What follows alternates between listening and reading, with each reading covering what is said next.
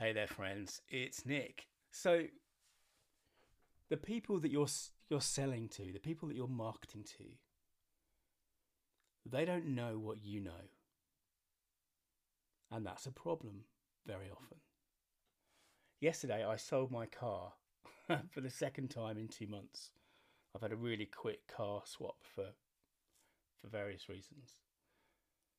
Um, so I went to one of these places where they they've you type in your number plate, your registration, they give you a quote online, and then you go to like a porter cabin somewhere, and the guy's job is essentially to try and knock you down. And I think it's slightly, you know, I don't know whether this is right, but it feels like a slightly scammy business model, because a bit like real estate agents, um, they might say they can list it at a, at a high price, which is what we all want, even if maybe they're adding a bit on, and realistically we'll have to come down um, to something that's more reasonable for the market. But anyway, they don't know what you know. So part of the process, there's a lot of friction in this process of getting your car valued, because they don't know about you. They don't know whether they can trust you. They certainly don't know whether they can trust your reason for buying a car and then selling it, you know, within a period of eight weeks. And it just occurred to me yesterday, going through this process, that, you know, when we're telling our story, what we are doing is taking a step forward into a position of trust, or a, a place of trust. Because when we're selling something, whether it's an idea, a product, a service, or we're marketing it,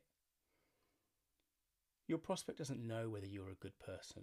They don't know that you understand what you're talking about, or that the testimonials that you claim are true really are true, or that you'll be there for them if things get hard. They don't know whether the results that you're promising will be true for them, or even necessarily what that will mean for their lives if they are.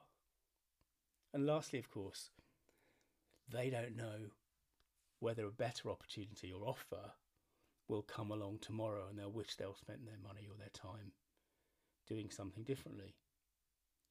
Yesterday with this car transaction,